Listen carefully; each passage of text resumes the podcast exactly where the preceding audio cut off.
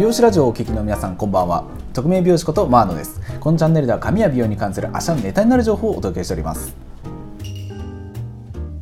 えー皆様お久しぶりです。初めてこの配信を聞いた方はえっと思ったかもしれませんが以前から配信を聞いていた方に言いたいことがあります。配信サボってすいませんでした。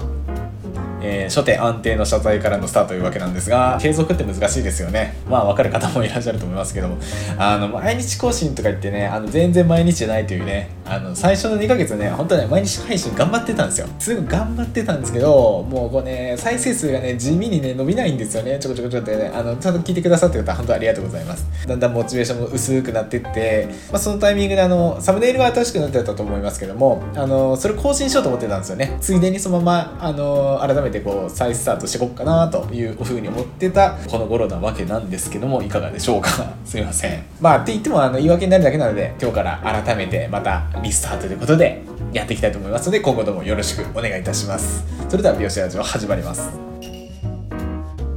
え今日は髪や美容に関する話は一旦置いておいて耳から情報を得ることについてお話ししたいなと思います、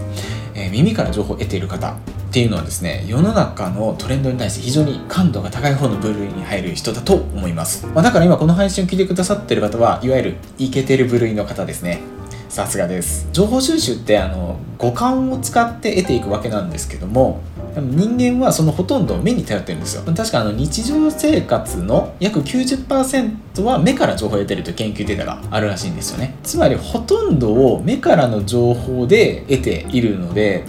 これ以上目から情報を得るっていうのはですね何かを捨てて何かを得るというようにもう取捨選択していかないといけないっていう状態なんですよ。だってあの電車の乗った時とかみんなあの恐ろしいぐらいスマホをずっと見てますからね。顔を上げてる人ほとんどいないんじゃないですかね。でもなんか一生懸命見てで自分の目的地になったら降りてみたいなそんな感じなんです。なんでもう目の方は手一杯になってしまってるわけなんですけどもそれでも人類はさらに情報を得ようとしているんです。でそれが耳なんです。耳からの情報というのはですね先ほどの目は90%占めてたんですけども日常生活からだと10%ぐらいしか得られてないんですよ。まあ逆に言えばなんですけどその残りの90%ぐらいは耳は開いてるってことになるんですよね。まあこのことはインフルエンサー界隈ではまあ音在庫が余ってると表現するみたいなんですよ。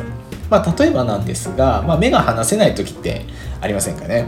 まあ、例えば車の運転とか、まあ、じ自転車乗ってたりとか、まあ、歩いてたりとかですよね。いわゆる移動してる時とかです。それと、まあ、家で料理作ったりとかお掃除してる時とか、まあ、こういう時ってあの目が離せないことをしているけども意外と耳って開いてたりするんですよね。これながら作業中に耳から情報を得たりできたら目的地に着くまでに新しい話題をゲットしたり、まあ、そのゲットした内容をそのまま出先で早速ネタにしたりとかもできるわけだしで家でなんかあの家事とか、まあ、お料理とかしてる間に新しい情報をゲットできたとか。もうまさにこれ一石二鳥ですよね。あの目的を1個やってたらもう1つ目的も得られちゃったってわけですからね、まあ、これが動画だとそうはいかないんですよ。あありませんかね？なんかテレビ見ながら作業してたらなんか作業こながらで同時に終わるはずだったのになんかいつの間にかテレビ番組の方だけ終わってて作業が終わってなかったみたいなね。だ目の情報が渋滞してあのどっちかがおろそかになってしまうっていうわけなんですけどもあ動画は目と耳を使うから、まあ、情報量のボリュームが多い分、まあ、その場にとどまらないといけないというデメリットがあるんですよね。まあ、でもそれに対して耳はその場にとどまらなくても情報を得ることができるというね今まさに現代の情報収集のトレンドとなっているというわけなんですよ。であの最近あのこれも、まあ、感度が高い方はもう知ってると思うんですけどクラブハウスという SNS が盛り上がってきてますよね。あれも耳から情報を得る SNS としてすごく今勢いのある音声プラットフォームになりつつあるんですよね。あの僕もこれあの最近招待してもらってあこれ招待制なんですよね。招待してもらってそこに参加してあの、まあ、信頼ある人がそこであのコミュニティを作ってそこで情報を得る、まあ、セッションしてるんですよね。スピーカーと言われる人とリスナーって人とこうやってるのを聞くみたいな、ま